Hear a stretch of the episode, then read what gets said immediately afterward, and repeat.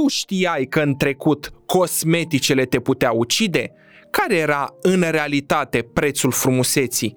Urmează un top al celor mai bizare și reale sfaturi de frumusețe și de îngrijire personală.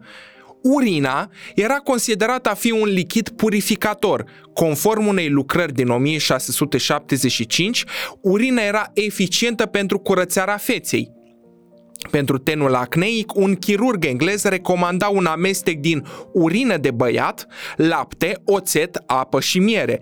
Pentru negi se folosea pământ și urină de câine. Oricât de bizar ar părea, urea este un ingredient important în multe cosmetice moderne. Pentru tratamente faciale eficiente se recomanda un mix din mercur, ulei de dafin și scuipat de la o persoană care ținea post, iar cu acesta se freca întreaga față. Pentru pistrui se recomanda crema din sulfat de plumb, toxică, bineînțeles. Pentru coșuri, recomandarea medicilor era bălegarul de bou. Conform unui tratat medical, când boii ieșeau la păscut, bălegarul trebuia luat, având grijă să nu fie nici prea proaspăt, nici prea uscat, să fie distilat și turnat într-un vas sau într-o sticlă, iar din bălegar ieșea un lichid insipid cu care te spălai de două ori pe zi. Variola, una dintre cele mai mari catastrofe ale omenirii, producea răni vizibile. Pentru a umple găurile, femeile aplicau un amestec din ceară de albine și grăsime umană. Te întreb de unde o puteai procura? Din vecini sau direct de la producător, de la călăul care o tăia de pe cadavrele calde ale criminalilor.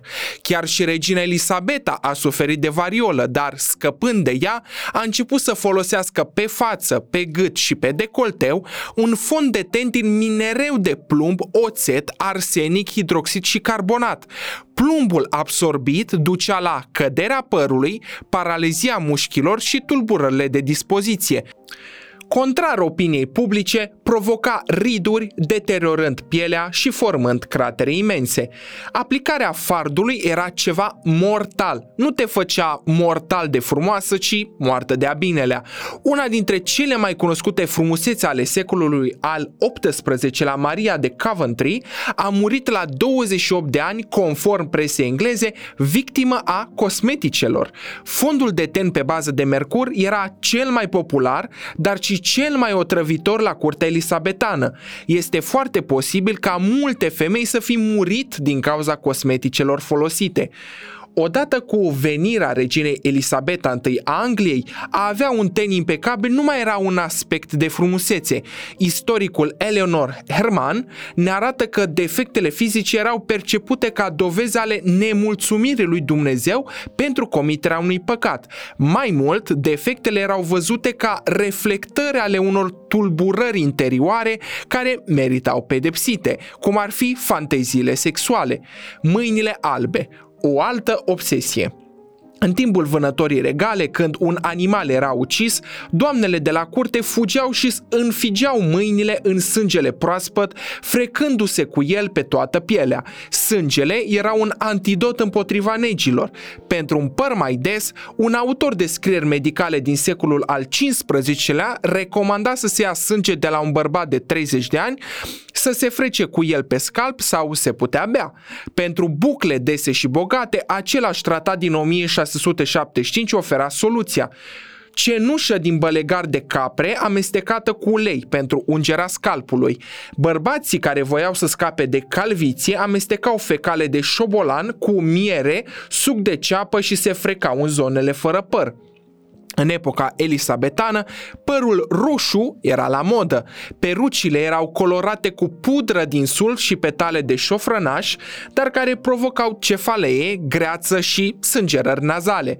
Ca să-ți scoți ochii în evidență și să pară mai mari, puteai folosi câteva picături de beladona sau mătrăgună, o travă preferată a romanilor din antichitate doar că ea a provocat deficiențe de vedere, ritm cardiac neregulat și intoxicare.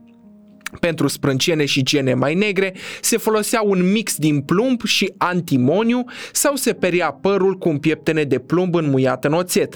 Pentru dinți mai albi se folosea o pudră în care se găsea și o pastă de nuți drobite și coapte cu foiță de argint sau de aur foița toxică, iar pudra abrazivă odată îndepărtată deteriora și smalțul natural al dintelui. Nu în ultimul rând, chirurgul Ambroise Pare, pentru suferinții de păduchi, se recomanda ungerea scalpului cu un mix din argint și unt și purtarea unei fași îmbibate în mercur și grăsime de porc direct pe piele. Iar pentru epilare definitivă, chirurgii recomandau arsenic și un mix din 8 gălbenușuri. Aplicat nu cădea doar doar părul, ci și o mare parte din piele. De reținut. Părul va cădea de tot doar când luna este în descreștere, adică telea în ultimul pătrar. Pentru alte recomandări, consultați cartea Arta regală a otrăvurilor a istoricului Eleanor Herman. Acesta a fost episodul nostru de astăzi. Urmăriți-mă pentru alte sfaturi de îngrijire personală. Pe curând! Zunivers Podcasts